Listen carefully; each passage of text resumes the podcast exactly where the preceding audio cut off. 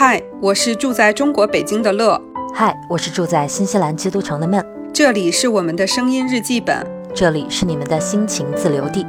欢迎来到 Lemon 电台，欢迎来到 Lemon 电台。Hello，大家好，我是不是闷，我们又回来啦，乐老师上线。哎，大家好，我来啦。嗯，这个最近感觉生活很疲惫啊。这个周日的下午很想睡觉呀，但是被孟老师叫起来录音。我觉得我们最近确实有点不太规律，但是没有办法，就是大家且听且珍惜啊！每一期柠檬电台来的都是来之不易。对，然后我我本来那个星期五下午正好那个就说最近工作很辛苦，就说请个假，然后说休息一下，然后顺便和孟老师录个音。我还约了他几点，然后结果我这个假就没休成，匆匆的在录。路上给他打了个电话，稍微聊了两句，然后他还以为我能回家，结果没想到我又回去接着工作，家也没修成，音也没录成，太惨了。我并没有去放假，我我今天才知道，我我说你这也太可怕了，你这特别惨，太忙了，这就是就是惨到一定程度的人。哎，来来来，我们来解救你一下，我们今天不聊那些什么工作那些事儿了，好不好？我们今天聊一点我们自己的这个小爱好、小乌托邦的话题。我们来聊一下很久没聊的手账话题，怎么样？好啊，工作很忙，一看就是到年底了嘛，然后就是就各种事情，所以其实到年底也该想一下那个明年的手账怎么办。就是灵魂质问，请问明年你写手账吗？平，请问明年你写手账会像今年一样开天窗吗？后面这个问题真是直击我内心，直击我内心深处。也这也是一个我自己无法面对的问题，是不是？你你现在我提醒你一下啊，你非常好面对。明年你开不开天窗？你仔细的想一想。我我好面对啊，就是是这样，就是呃，前两天就是有人问我说，请问我有没有想。好，明年手账用什么本子？然后孟老师答：乐乐明年与炮手账锁死。然后，所以如果我开天窗，就是开在这个本子上。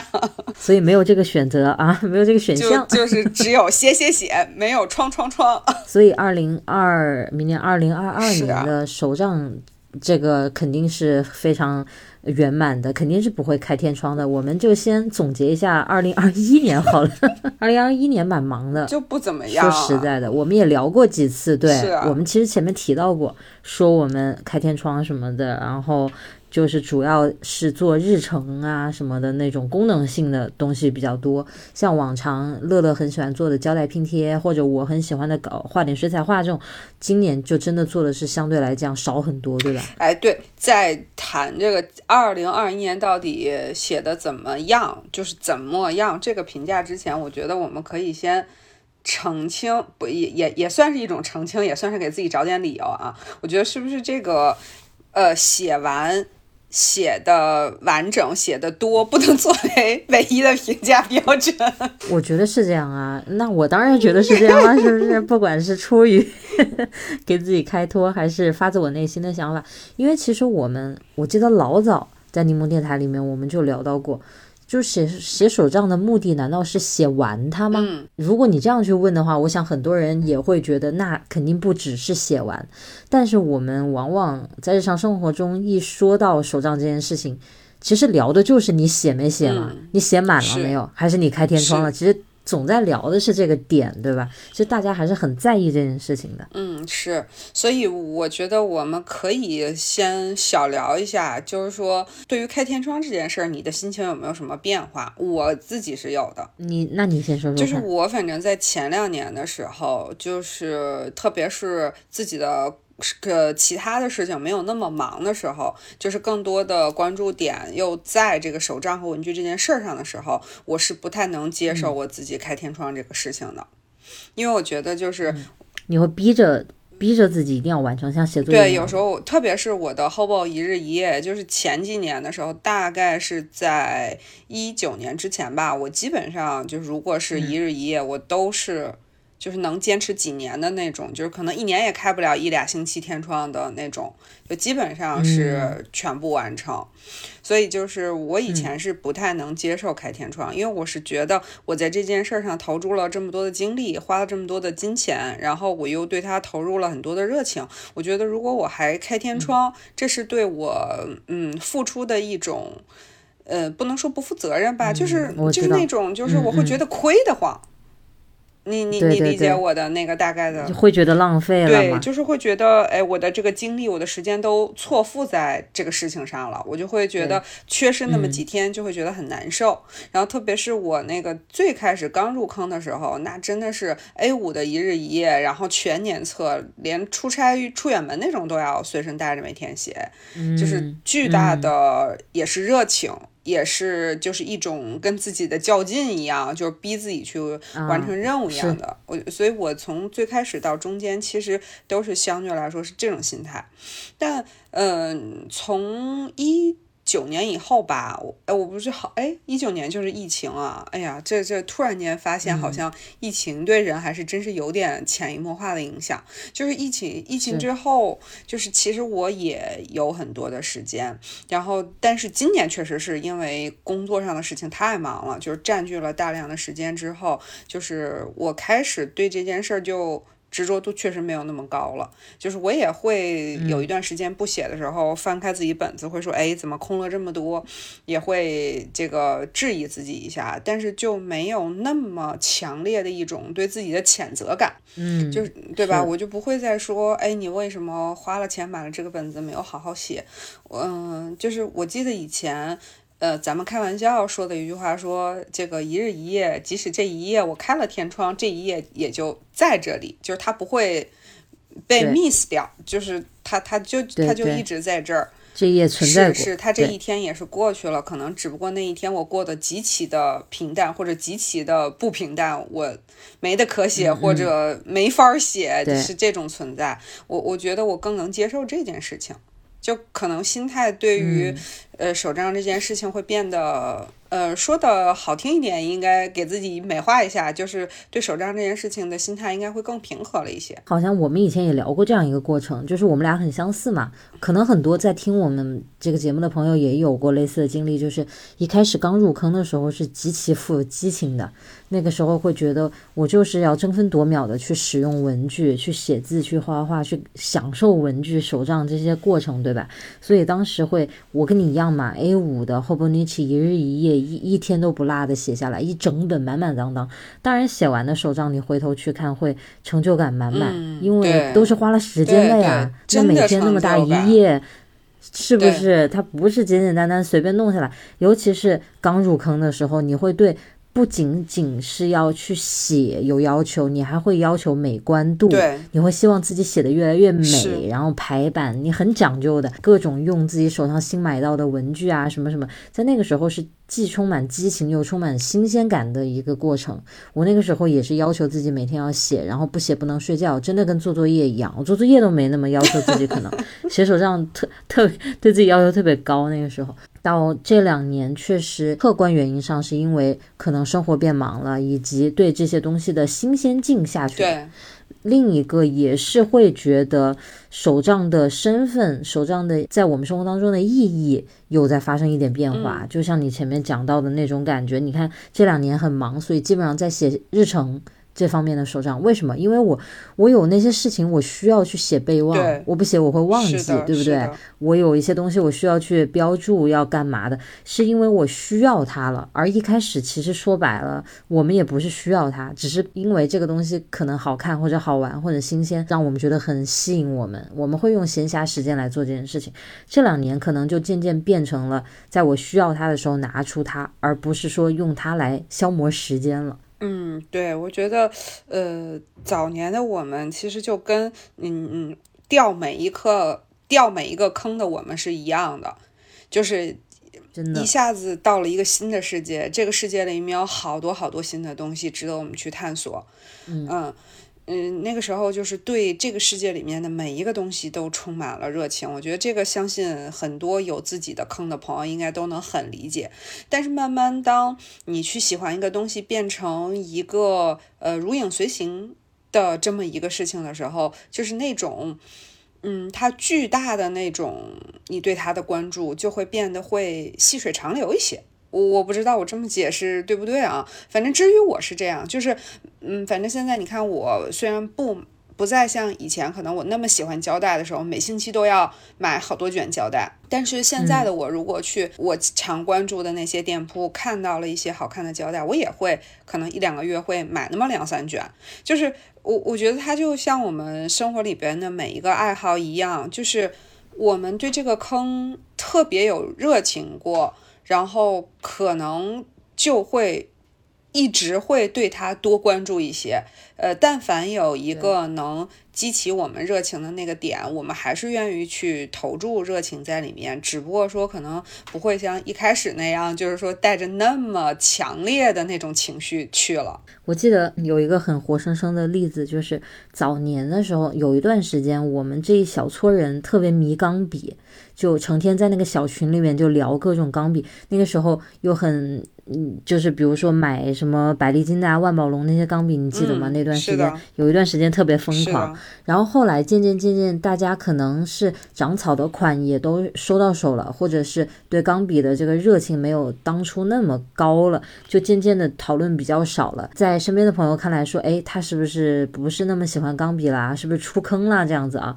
结果有一天突然那个乐老师给我发来一张照片，是百丽金的那个红乌龟。那一款的图，然后就说，哎，这个蛮不错的，新出的，我想搞一支。我感觉几年没有聊过钢笔了，我一看，我觉得，哎呦，好好看，红乌龟。然后对，然后乐老师说，M 六百，我是一直都很喜欢的，我还是蛮喜欢这个书写感的。然后这个外观呢，又是很戳的那种设计，所以乐老师说他要搞一根。我说，哎呀。M 六百百利金 M 六百一直是我心里的一个心结，因为我买的 M 六百没有一只好写的。我说我也想再买一支，看看到底是怎么回事。你看，各自给自己找了理由，然后两人纷纷购入，对不对？所以其实你说起来吧，是对这个坑花的时间没有以前那么多了。但是，一旦吸引你的东西来了，那还是对不对？突然那个坑中人的那个身份就亮起来了，就很明显，你是一个爱。这种东西的人 就蛮搞笑，是就是有一种说，一旦入了这个坑，这个辈子就是坑中人。但是可能说，我已经不会说对每一个人亮出我的身份，是这样的一个感觉。你刚才讲这段的时候，我突然想到，你说这辈子都是这个坑中人。其实有时候我收到一些朋友给我的评论或者私信，他说我很佩服你，我已经很久没看你的视频了，因为渐渐对文具这方面没有以前那么感兴趣了。但是无意中又看到你的视频，你。还在拍这方面的内容，我非常佩服你，就是你很坚持。对这个事情很就是对吧？就一直以来你都好像很保有热情。其实我有时候觉得这个东西真是没有办法强求。就是如果我对这个东西的兴趣或者说缘分就到这里了，那就只能到这里了。如果你能几年下来都保持一个爱好，那就说明你就是确实喜欢这个东西。那其实也谈不上什么坚持了，对不对？就像我们写手账是一样的。我觉得很多朋友可能都有这个体会，长期写那个你的日记。记你长期记你的时间轴，你的寝室的同学可能很佩服你哦，你习惯好好啊，你好自律啊，给人这样的感觉。其实你心里觉得什么鬼，什么自律，我就是对吧？这就是习惯的一部分，是的。你要我不写，我可能有点难受，有时候是这样子。哎，所以突然间想到以前的那个经典名著《二十一天养成养成一个好习惯》，咱们都都养成了。呃，这个时间是就是，所以说时间真是一件可怕的事情，就是你只要花时间，真是没有啥干不成的事儿。嗯，很可怕，水滴石穿呢，是不是？是。那我们说回手账啊。就是今年你之前提到过嘛，你主要写日程手账为主。那你因为今年是突然职场的变化比较多，所以进入这样一个状态，可可以预见明年大概也是跟今年类似这种情况。我估计啊，我自己瞎说的。那你觉得你在手账这方面，你明年会想要做什么调整之类的吗？你会想增加或者缩减，还是怎么样？我现在大概率考虑这个明年的方向，应该其实是跟今年差不多，因为我觉得我今年的手账的整体的设计，因为我其实在去年的时候就想到说今年有可能会做职全职工作嘛，所以我整个在本子的那个设置上就没有说那么就是再像以前给自己要求那么多，我觉得就基本上是以呃围绕着我自己的生活需要，就是既。这个能能满足我自己的生活需要的这种书写出发的，所以我觉得可能今年确实是就是一个整个重新适应的过程。其实我是觉得我现在这种呃以嗯时间管理加上一点日记的成分的这种方式，我觉得应该是一个比较好的方式了。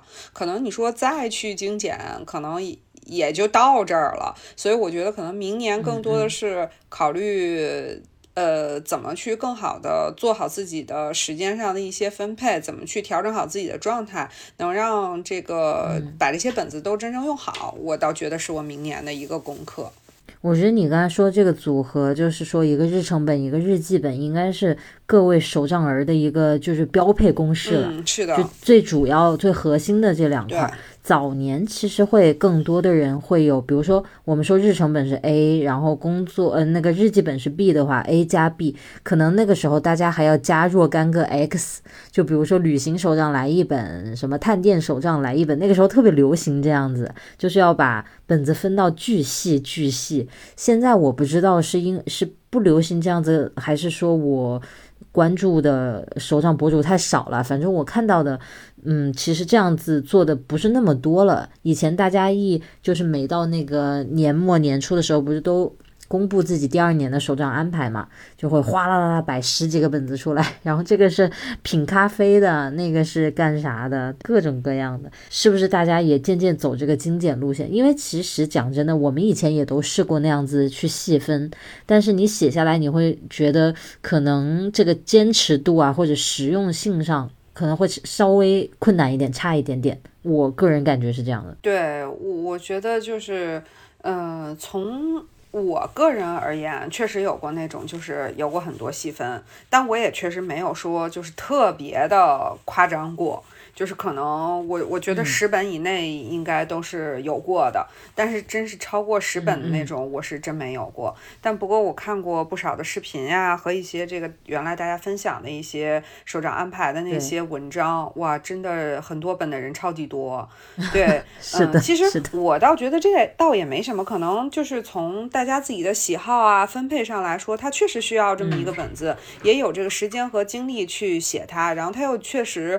可能就比如说像我现在而言，就像你刚才说几件事儿，你比如说说我今天想记录一下咖啡，那可能我就会在今天这个日记上会以咖啡为主题多写两句，对吧？是的。那可能有的这个朋友他就会觉得这个事儿真的就需要单独来记录。呃，就像你现在记录那个呃石头一样，有可能我对于我而言，我就说我今天遇到了，我就写两句。那可能对于你而言，你需要单开个本子。其实我觉得倒都好，但不过我还是总体的这个我个人的体会上，就还不要 同时开特别特别多，因为我是那种是的开了好多本子，如果我一直不写这个本子，我看着它会很烦心的那种人。所以我就我我我是这么一种心态，所以我就想，哦，我还是不是很适合一开很多很多本子。我之前前一阵子我整理我的那些本子啊，我收出来一整排书架都是用到中间没用完的本子，前面给他哪怕是特别薄的 T N 的小册子，我给他想了一个什么用途，然后可能写了三五页。然后就放在那儿了，然后这个本子你也不知道是续下去接着写，是换个主题写，还是要怎么弄的？其实蛮尴尬，搞到中间一半。对，就是因为很有可能你当时开的这件事儿，后来你没有那么大的热情了。然后你你说这个本子你是接着后面写新的，你还是把本子拆了，你还是怎么着？我你说这个玩玩手账玩文具人多少有点完美主义。你要是从那儿顺着接着写，你又觉得很难受。所以我有时候。特别是这几年，避免这种难受的心态，我干脆少开几本。但是我们怎么说呢，也都是开多过，对，是的，体验过那个那个失败了，才才走到这一步。呃，很多时候我们劝新人朋友说你要慢慢的入坑，你一次不要买太多，其实也是说风凉话，很难的。那一开始那个热情到那个程度了，你忍不住啊，就是想要买呀。然后现在又各种一下双十一，一下双十二的，对吧？你根本就觉得逃不过，逃不过，必须要入。就大家都走上了一条必经之路嘛。咱们又点到以前聊过的话题，是的，以前走过的坑，就我现在都一样。我那个最近不是因为看韩剧啊什么的特别多嘛，然后这两年韩国那些文具，因为不是韩国有很多的那个 vlog 博主，也也都是经常里面会放一些文具手账啥的，所以这两年其实呃 ins 上面的这个韩国的文具也挺火的。然后我看国内也有不少那个以前关注的店铺在卖韩国文具，然后看韩国那些本子都好可爱，好想买，然后真的会会有那种就是我都加了好多购物车了，就是。是，还有最后一根理智的弦绷着。我觉得到我们现在这个程度还是绷得住的，有的时候，因为你实在太不缺东西了。对吧？你会觉得你的购买门槛有点高了。你说我再添个本子，我实在是不需要再加一个本子，所以你会使劲的去考量。嗯，你知道我有时候就最后没绷住，会有那么一本，你知道是什么时候吗？就是比如说我现在一什么节日送个礼物给我朋友，然后我觉得这本本子挺好的，可以给他买一本，然后得我也给自己顺一本，然后这个时候就没绷住。你倒是够顺便的。但是那个起因必须是因为给朋友买礼物，是的？不能是直接给自己买。是的，这是这个叫什么原则性问题。是的，太懂你这个心理了。你看我是不是？就比如说那个呃，十二月份又快到孟老师的生日了，然后每年我给孟老师买生日礼物的时候，我都会想，哎，给孟老师买支口红，好，我自己也买一支。哎呀，这个理由用的很好。我相信每个月都有你的朋友的生日，你你好好的打算打算啊，有什么要买的都平均。分配。我下个月就是说，这个月不是感恩节嘛，然后就给一个这个今年新认识的一个朋友，就是他对我帮助还挺大的一朋友，给他选一份礼物，就看到说，哎，这个东西不错，但是到底好不好呢？我自己先买一个看看。我知道你不是自己想要，你是为了负责任，送朋友不能送差了，对不对？必须自己先试一试的呢。朋友们需要用这个理由的，可以免费拿去啊，免费借用，好不好？那我问你啊，你说你用过这么多本子了，我们都用过好多不同的本子了。如果说你像你今年就出差特别多，对不对？像你觉得，对于你这种工作，常年经常在外面跑、出差这种比较多的，你觉得在选本子上，你会考虑一些什么？是轻便性还是什么？对，便携我觉得很重要，便携就特别重要。所以今年其实我出差的时候，我都会带一个那个。国誉不是会出过 A 六那么大的那种薄薄的那种小本子嘛，就是胶装的那个 Campus 软面钞。对，然后它会有一些合作款嘛，然后也很好看。它还有那种很薄很薄的，我每次出差都带那个。我就觉得它，因为它是一个全方格。首先我自己很喜欢方格的内页，然后因为我出差呢都会去客户那儿或者去那个当地的同事那儿，大家会去聊一些事儿，然后就随手拿出来，因为它很薄嘛，那随手放在包里也也也。那个没有什么分量，就拿出来。我一般都会出差的时候带一模块笔，然后或者一支中性笔，然后带这么一个本子，很省地方。然后你需要记点什么东西，你那个模块笔或者中性笔带个黑色的，然后你有时候需要签个字什么的也都很方便。所以我就就会带这么这这种的组合。我第一考虑就是轻便好用，然后随手可以写。真的，我觉得聊到轻便性这件事情上，尤其是真正要出差的那种，而还不是说每天就是从家到公司那种通勤，真的要出差的这种人的话，可能极致轻便上还真的就是这种简简单单的小本子定页本是最合适的、最轻的。你都别说什么活页呀，更别说什么书衣这些东西，带着都还是有分量的。然后我记得以前那个，就咱们的好朋友病病也给过我一个思路，就当时他他也是经常出差的人，然后我觉得他那个思路也很好，就是那个 Rodia 的那个上翻本，然后也是小开本一些的，他那种做笔记更方便，他上翻嘛。他他上翻就写起字来又更方便。我觉得就是这种本子真的特别适合你出差，然后特别是出差的时候又需要拿出本子来写点东西的这种人，因为这种小本子它软软的，你又不是很怕折那种。你说你要再有个书衣，真是不好带不好折的。还有一些书书签绳子啊，叮叮咣，对，开个会拿出来也不太那个，是不是？所以，我我觉得这个思路是出差的过程当中很实用的一个思路。真的，而且你弄什么弄脏了、弄怎么样了也不心疼啊，那小本子也不贵，是的，是的，对吧？对，其实也好写的。对。那这个真的是我我出差的必选，但是我一直啊，就是 A 六尺寸的本子我就用不好，就我以前还没那么真的发现，我越往后越觉得，你看我最一开始最一开始买手账就是 Hobonichi 的 A 六文库尺寸，然后我写了三天，我就再次从他的日本官网下单了 A 五，我就觉得那个 A 六太小了。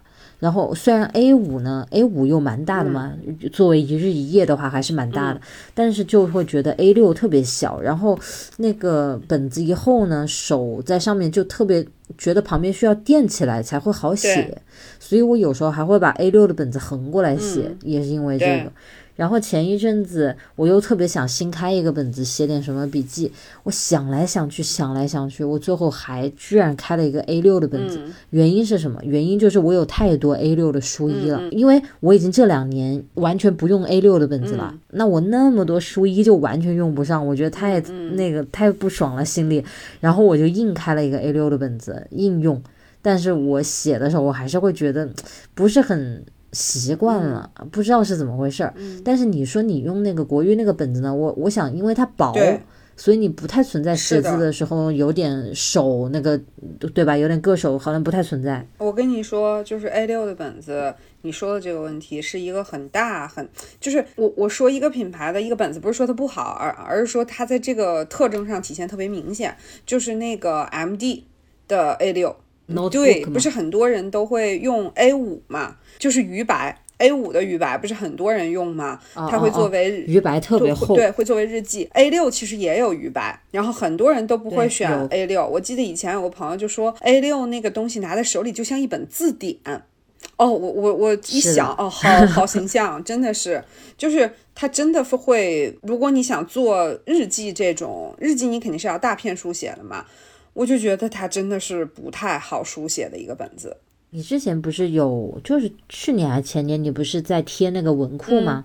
我现在贴的也是文库，free。那你觉得呢？你用起来你觉得习惯吗？嗯，就是我觉得拼贴在 A 五和文库上巨大的差异就是你不可能做在文库上不可能做大面积，所以我觉得它也跟我现在对它也跟我现在的生活的这个需要很贴合。我就是稍微的盖几个小印章啊，随便贴一点东西，我就觉得文库就正合适。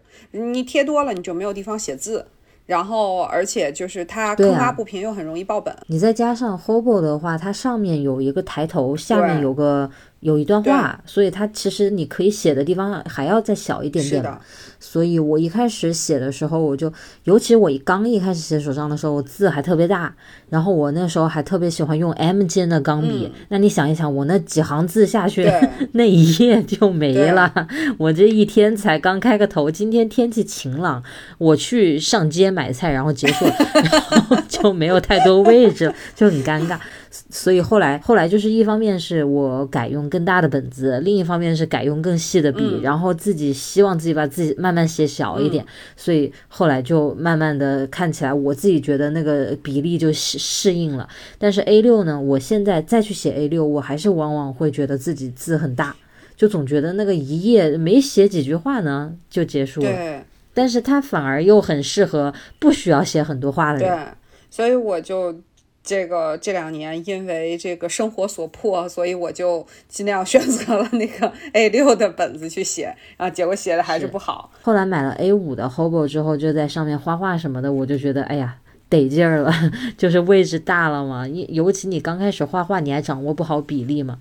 本来想画一个小小的画，一画占了半页，那在 A 六上面太吓人了，一下把第二天的位置都占上了，那就不不合适了。嗯，我觉得你这种画画的人是一定得选 A 五的本子，A 六真的不是很适合需要有画画这个功能。说一说日记这方面吧，日记你今年就是你刚才讲的这个文库本是吗？你说二一年对吧？对啊，今年是啊，就是哦，是这样。我日记其实还是分两部分，就是有一本有一部分是想每天写的，就是放在 Weeks 上面嘛。然后就是类似于每天写一两句，就类似于你们五年那样来用嘛。啊、我的五年，对对对。啊然后其实那个我是想每天写的，但其实也常开天窗。然后，然后还有一个嗯那个 Day Free，就是比如说一星期会写个一两次。也都坚持的不是很好，今年那本反正因为没有时间日期的要求，可就可以一直用它嘛。对我反正呢，一开始用有日期的本子能坚持，后来改用无日期的本子之后，就再也没有很好的坚持过日记。就是像以前那样每天都写，我就不行了。我觉得那个日期这个东西还是很悬的。嗯、就是我有时候觉得它又很悬，就是说它如果它在的话，它就能让你每天写。但是你看这个 Weeks，它也是每天有日期。那我现在这是个忙起来该不写的时候，还是当它不存在。是的，是的，确实是这样。所以我后来，所以我今年就又用了有日期的本子来写日记，嗯然后也没能很好的坚持。这就是 说到你的这一部分，啊，就是还是当它不存在，就又回来了。所以客观的这个情况啊，包括你有没有那么强大的热情支撑，还是很关键的。是是，你得有有空闲，你得有足够多的热情，你看，你得有心情去写你。看我那个上个星期嘛，其实是很想说，本来上星期是安排挺好的，就说呃是想周末做点什么，就是说还还说那个看能不能那个录一点那个什么双十一买东西的视频一类的。结果呢，就是上周就被迫加了个班，一下子就从周六的晚上加到了周日的晚上。就是一下子就就就等于说，除了睡觉的时间，正常吃饭的时间就都被占掉了。所以你说呢？这个时候真的是就大家很惨嘛，就是打工狗的这个命运，就是你你日所以你围着围着工作转这件事儿就没有什么办法。所以当这个时候，我我我最近的这个更多的时间，如果是在这个忙碌的工作里面有一点点空隙，我都是听一点音乐，喝一点酒，我就干点这种事儿。就因为你你真的嗯不愿意说刚结束了一个工作，然后又伏案在这儿，在想说我这个页怎么贴的会更好看一点儿。做的做啊，够了。对我有点够了，就不想再伏案了，就真的是这种心情。是的，哎，有时候真的我也是啊，我在这个，尤其是我觉得我我这一点安排的不好，就是你看我的文具放在这个文具的房间里面，然后我也在这个房间里面去做我的一些工作，我也在这个房间里面去拍摄，所以这个房间里面发生的事情很杂。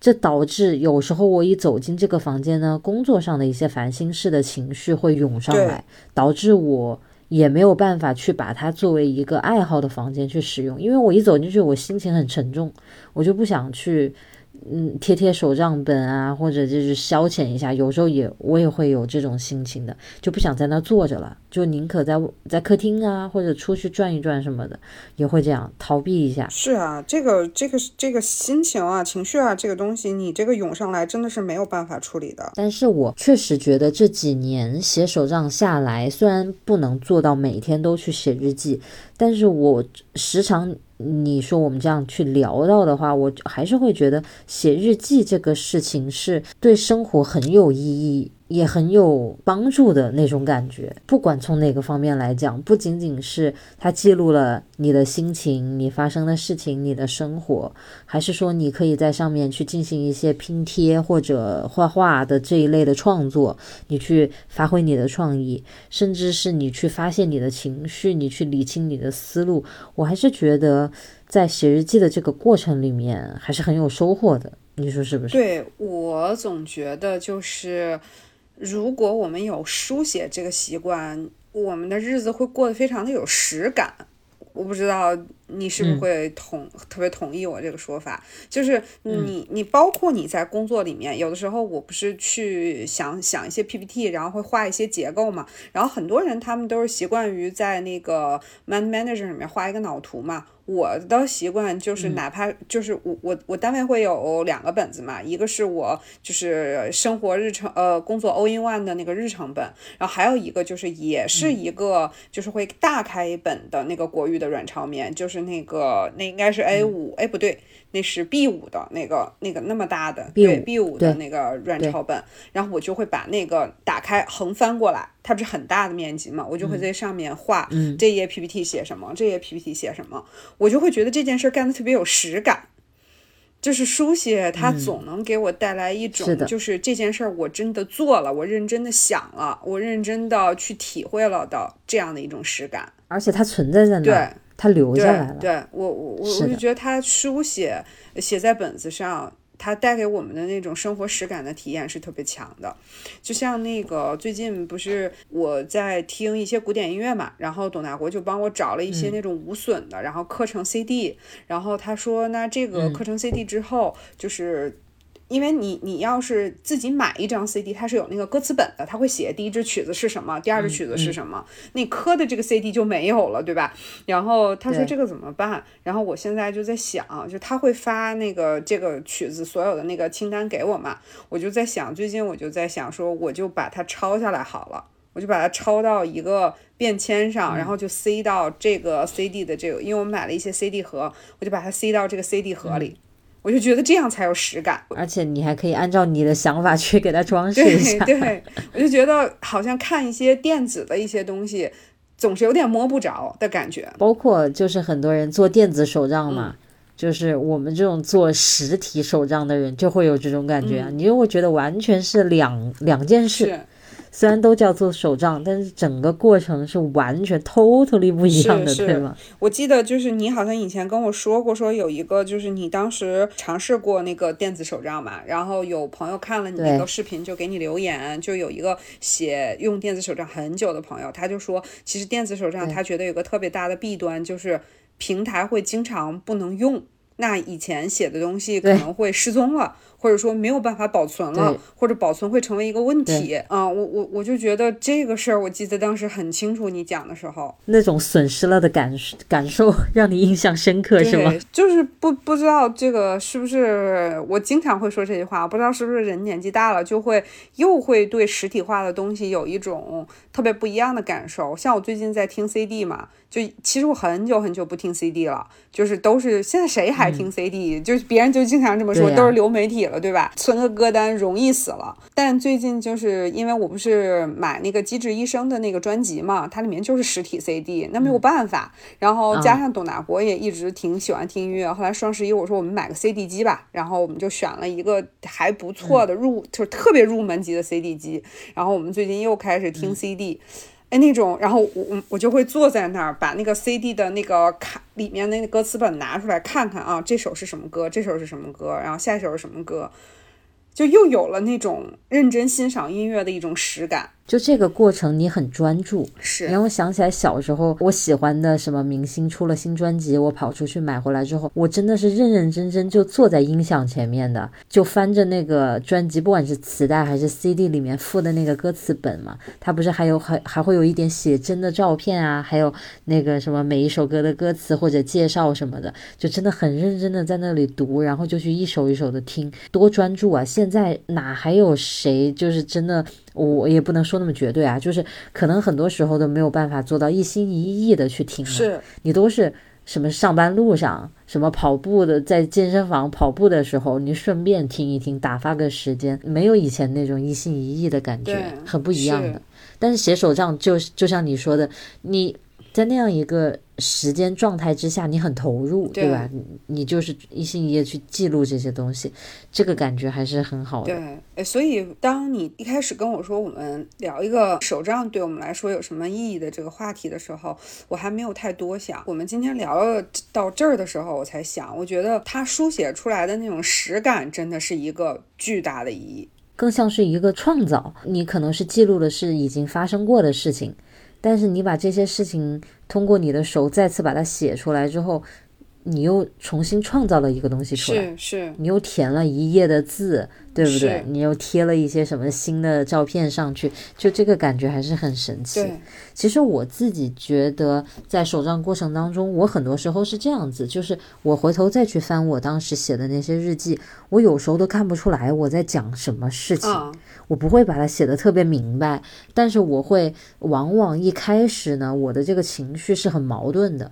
我说我又这样觉得，但是又怎么怎么怎么，就是有一些这种很两难的状态。但是写到后面呢，你一整篇读下来，往往能有一个结论。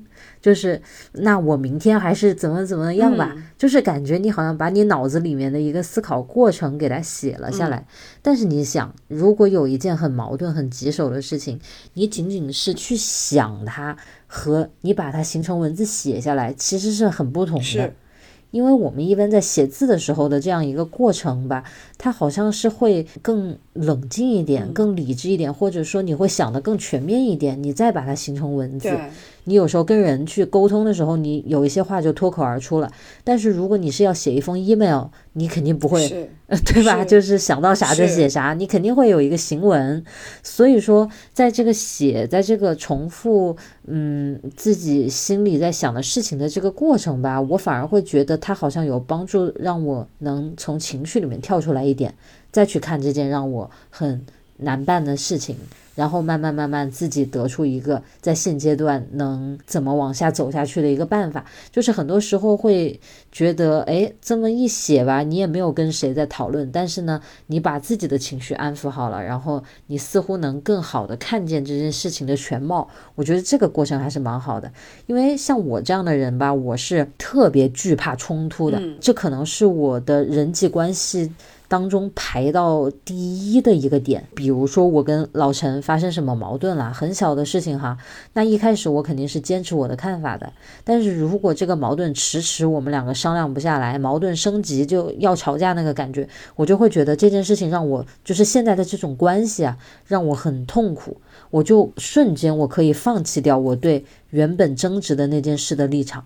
我就说那行啊，可以啊，就按你说的来，我就没意见了。我不是说我在我在那个说气话，在勉强自己，就真的在那一刻啊，我就放下了，我没有立场，因为我觉得这个关系太难受了，所以我是特别怕发生矛盾的一个人。如果是好好的说没有问题，但是如果我会觉得人家是在很控制不住自己的情绪，是要吵架的那个感觉，我就特别痛苦。对于我而言，我是这样的一种，所以很多时候我是非常收着的，在外面，在与人沟通的过程当中，但是可能我的内心当中还是有一些情绪需要自己去消化，所以我可能很多时候就会选择去把心里的事情往手账上写一写，有时候写下来也就觉得也就也就也就这么一件小事嘛，又有什么呢？就就就也就过去了。嗯，其实对对于你而言，就是大多数的这种，当一旦出现冲突的时候，就会选择一种，我看起来是一种回避。其实你那种说，哎，那就这样吧，就是其实是对自己的观点的不坚持。但是这种不坚持，并不是你不认同自己的观点，而是你不愿意让那个产生冲突的那个画面、那个局面一直持续下去，让那种甭管是尴尬还是不高兴，还是很痛苦的那种状态持续。其实这样其实是对你自己真实想法的一种压抑嘛。那你总得有一个方式，把自己真实的一些东西诉说出来。去或者说去让他表达出来，所以你又不愿意，因为你你你说，比如说我们有时候跟别人吵架，呃，可能。其实那个很多事情是在那个瞬间才会有的想法，你不可能说你跟老陈吵一半，你结束了之后，你马上给我打个电话，你说，哎，我跟你说，其实我是这么想的。这这种情况啊，对吧？有时候可能可以实现，但大多时候是不太现实的，对吧？都每个人都有自己的事儿，我也不可能突然间工作上面有什么特别痛苦的事儿，我就让他叫停，然后我打个电话给你，我说，对，这不太可能。所以其实。当我们这一天结束之后，回到自己的那个时间里，去找到一个方式，比如说像我们可能是用写下来这种方式，去把那些嗯被我们压在心里没说出来的话说出来，其实真是一个挺好的，有实感又能记录真实的心境的一个方式。其实我还想澄清的就是，在这种情况之下。在手账本上写的，其实一般倒不会是说，其实我想跟他说而没跟他说的那些话，很多时候是在写的是在当就是当时的那些情绪，其实主要是围绕情绪。就说当时其实我呃放弃了我的想法，因为我觉得那样一个争吵的感觉太难受了。但是可能换个场合、换个时间，我还是会再跟他去怎么怎么说一下啊，什么什么之类的。很多时候，反正像我这样的人吧，不是说你压抑了想法，永远不能跟他去沟通，而是说一旦这个沟通的场面变成了一种激烈的争吵。就会让人很劝退。那我宁可现在先不沟通，先把这个关系先缓和，然后换一个机会再去沟通。大多数人都就是绝大多数人都不会喜欢这样的场面，就是那肯定对是这个能好好说话说清楚一件事儿，非要用对那样的方式，其实都 发泄的。对都挺对。耗损精力的。我觉得哪怕对方不是我这种特别抗拒冲突的人，就是正常人，甚至是非常善于接那个处理冲突的人，他也会尽量去避免吧肯定。的，因为谁会欢迎这种事情啊？这这这真的是很耗的，对不对？手账在这种时候，我觉得就是一个能无限接纳我的地方。嗯其实我的手账上面还是蛮乐观的，很多时候、嗯就是给自己打个气呀，自己给自己调节调整情绪，就真的好像自己在跟自己对话，但是是一个更包容、更友好一点的自己，能生活在那个手账上。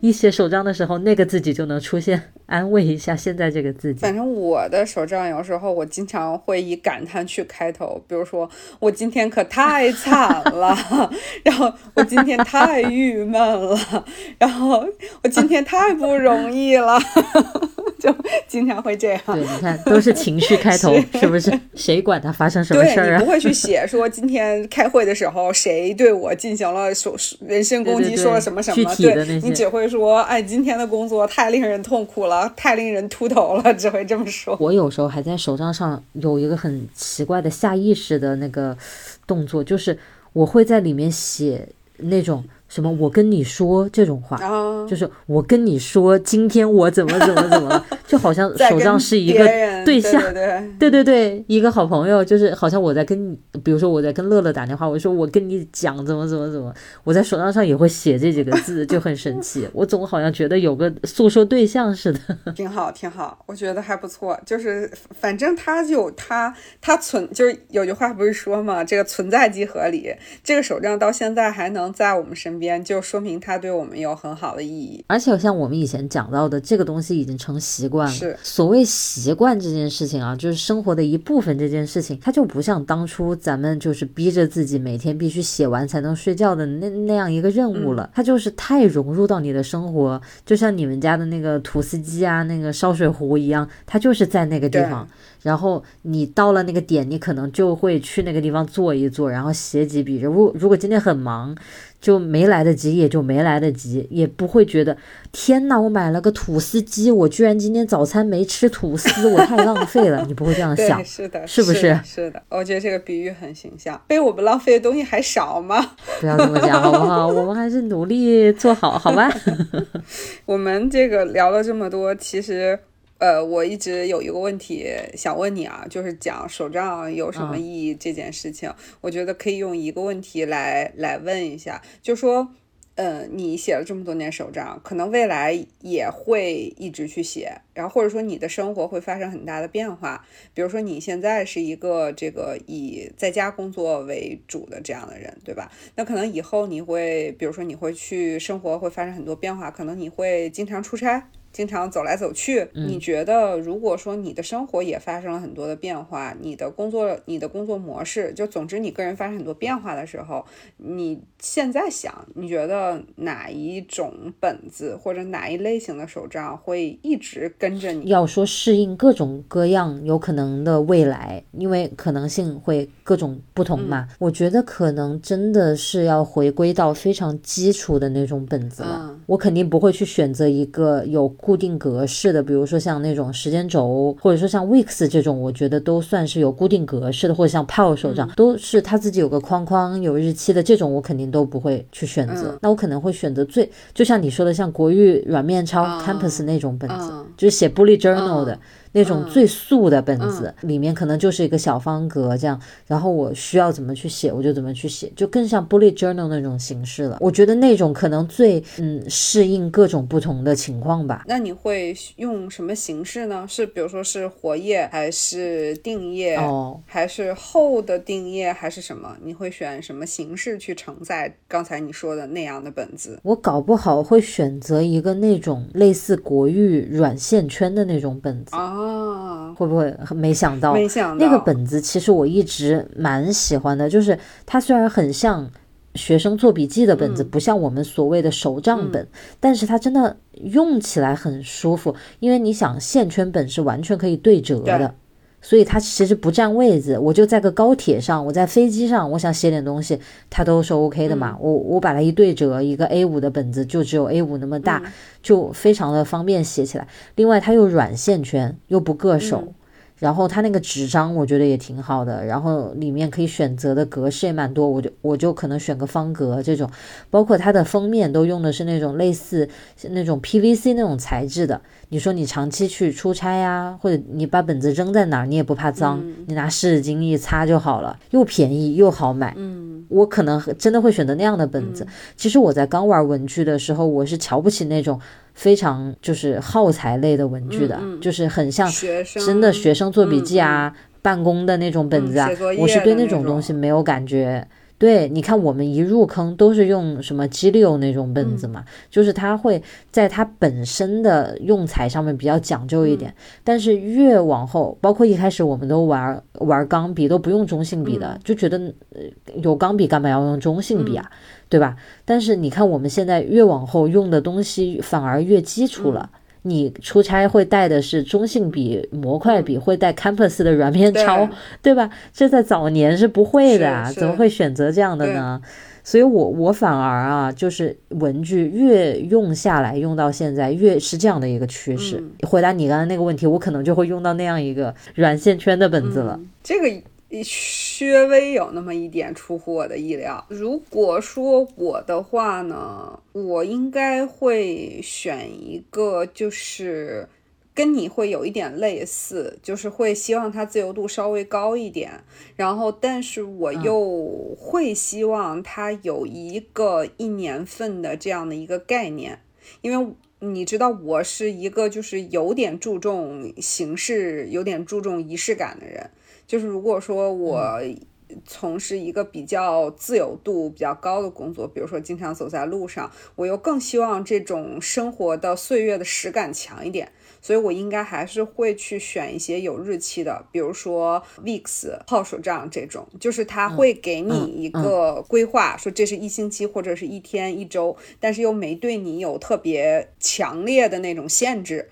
就你可能是记一下图度，也可能是记一下随感什么的，但我还是希望有这样一点点日期，然后这个本子整体不要太大，不要太厚，就轻薄的这种。嗯，对，形式上我也觉得还是更加轻薄，然后更加便携的这种好一点。比如说 PVC 的这种封面，或者是说这种嗯比较防水的这种材质的封面，然后一个小本子，是的，嗯，我我我也感觉是这种东西会，就是比你那种完全自由的，我还是希望有一点每天的一个概念或者每周的一个概念在里面，能圈住我一点的那个感觉的，我还是稍微有点框架的。对。对我其实觉得，就是我们用下来这么多手账本啊，你会看见过设计特别特别简单的，你也有见过设计的非常复杂的，甚至说每天就让你回答几个问题，他都给你规定死了的那种，就是自由度从最低到最高，用下来之后。我会觉得，就是跳脱出你刚才提问的这个限制啊，我就是整体来说，手账本的话，我还是会觉得有一点点框架，但是又不要太多的这种，就是自由度略大，但是不能完全放开。这种本子可能是最容易去写的，就是类似像那个 Weeks 啊、泡手账这种，它有格子，但是格子限制比较低。我觉得这种还是好坚持一点啊。这种本子其实也是，就是随便一个品牌几乎都会在出的，就是这种类。似于一周两页呀，或者是就是周计划呀这种本子，就基本在做手账的绝大部分品牌都会有在出这种类型。它其实就是稍微给你一个概念，但是其实又不会太框住你。其实我有看过很多手账，它里面基本上就是一张调查问卷，嗯可能欧美这边这一类的手账要稍微多一点点。它比如说这本手账就限制为一个健康生活的主题，然后你每天就填那八个问题。嗯你今天喝到几杯水，然后后面有八个杯子，你自己去涂色。今天的早餐就是他把每一项都给你写好，嗯都告诉你写在哪里，怎么怎么样。我有时候会觉得这一种就是不太适合我，嗯，因为你每增设一个问题。对于我而言，就多了一个门槛。你八个问题，有一个问题是我不需要回答的，比如说我根本不关心我每天的喝水量，然后你一上来让我去回答今天的喝水量，我就会觉得这个好像是我不需要的。你越具体，我就会觉得这个门槛越高，我就会觉得，哎，那这个我好像也不需要，那个我好像也不需要，所以我会觉得稍微自由一点的吧，自己去控制的话，会适合更多人一点，也容易坚持一点，是不是？对，就是嗯，因为。毕竟每个人想写下来的东西的差别还是蛮大的，所以稍微去从时间这个个概念，比如说周月，其实这个可能大家都会按这个走嘛，全世界通用过一月一号这个新年，所以从从这个角度来说，我觉得是每个人都能接受的一个角度，但又不至于在里面框太死。我觉得我们今天聊的基本上是一个围绕手账的漫谈吧。是是，也是两个写了手账很多年的人再一次交流一下，就是因为也到年末年这个这个交接的时候了，该聊聊这方面的话题了，所以我们也又针对这个来简单的聊了一下吧，就又过了一年，自己在这方面有什么样的感触，是吧？对，其实我觉得就是每到年底的时候，有时候大家会给我们微博留言呀，或者是有时候在一些呃。这个手账相关群里，大家都会问说：“哎，你们这个明年打算用什么手账啊？”我总是觉得到了越来越到这几年，其实每年到底用什么手账，好像对我们来说并不是一件特别难的一个事情，因为我们对这件事情已经形成了一个。就是自己到底想要通过手账做些什么，就是这件事儿我们已经基本想清楚了，所以可能就是最后的这个选择可能不会是特别的出乎人的意料，就是更多的还是说我们怎么去呃用这个本子把自己生活记录好，可能是我们琢磨的一件事儿。我我记得一开始咱们会说，哎呀，这个从哪儿转过来一张图，说人家用这个本子用的好好看，好种草什么的。这后来的这这些年几乎都没有这样的讨论了，就是因为你越来越知道你写这本手账，你开这本手账，你是想要去记什么，我自己的需求在哪里，我越来越清楚，所以这个手账本的这个功能设置是否匹配我，我自己一看，我自己就会有一个判断。我们就不太再会去因为别人的使用说，诶，它这个页面弄得挺美的，挺怎么样的，去长草。确实，咱们写了这么多年手账，这个经验还是在这儿的哈。就选本子的时候，很有自己的一套逻，很有自己一套逻辑。，就反正这件事儿说到底吧，还是自己用着舒服是最重要的。这个是最重要的，也只有自己知道，就跟鞋子合不合脚一样，对吧？是是，对于这个大家在问说，乐乐，你二零二二年你的手账安排是什么样子啊？我在此郑重的回答大家，这个二零二二年手账到底怎么安排的这个视频呢，是不一定有的。但是呢，这个二零二二年的这个炮手这样的测评呢，你们还是可以期待一下的。有半年没更新的这个博主 要炸出来了，搬好小板凳了啊！你你赶紧的，好不好？啊，我这个 flag 先立起来，然后至于这个什么时候倒，我们还可以用一年多的时间去等着它倒。这大家有事儿做了啊，没有事儿没事儿就去乐老师的微博上面催哎更，呦，我的天呐！行吧？我觉得今天聊的挺多了，然后就期待大家也跟我们分享一下，你们觉得手账你们写下来啊这么长时间，对于你们而言，到底它的意义在哪里？你为什么还在花钱买这些破本子？到底是在干什么？来跟我们交流一下，，然后我？也特别感兴趣，就是我最后问这个孟老师这个话题，就是如果说你的生活发生了巨大的变化，但是你会选一个本子一直写下去，你可能会选什么？这个我还真蛮感兴趣的。大家也都来发表一下自己的看法。行行，其实这个我们好久没有跟大家说了啊，我们的节目是在苹果播客以及可以接收到苹果播客的所有的平台，比如说这个小宇宙、QQ 音乐、呃网易云，然后包括什么一大堆的荔枝 FM、汽水等一大堆的平台啊，这个大家都可以全网收听到，还是欢迎大家来这个时不时的刷新一下 Lemon 电台是不是更新了。对，虽然呢更更新现在是随缘，但是咱们还是挺有缘分的，是不是？所以时不时的刷一下，好吧？是，嗯嗯，马上就要到这一年的年底了，然后大家工作生活都挺忙的，我们也在就是坚持着，希望能够持续的更新下去，也希望能够持续陪伴大家走好这一年最后的一段路。我觉得差不多了，先聊到这儿，怎么样？那就下周见。好，下周再聊，大家拜拜。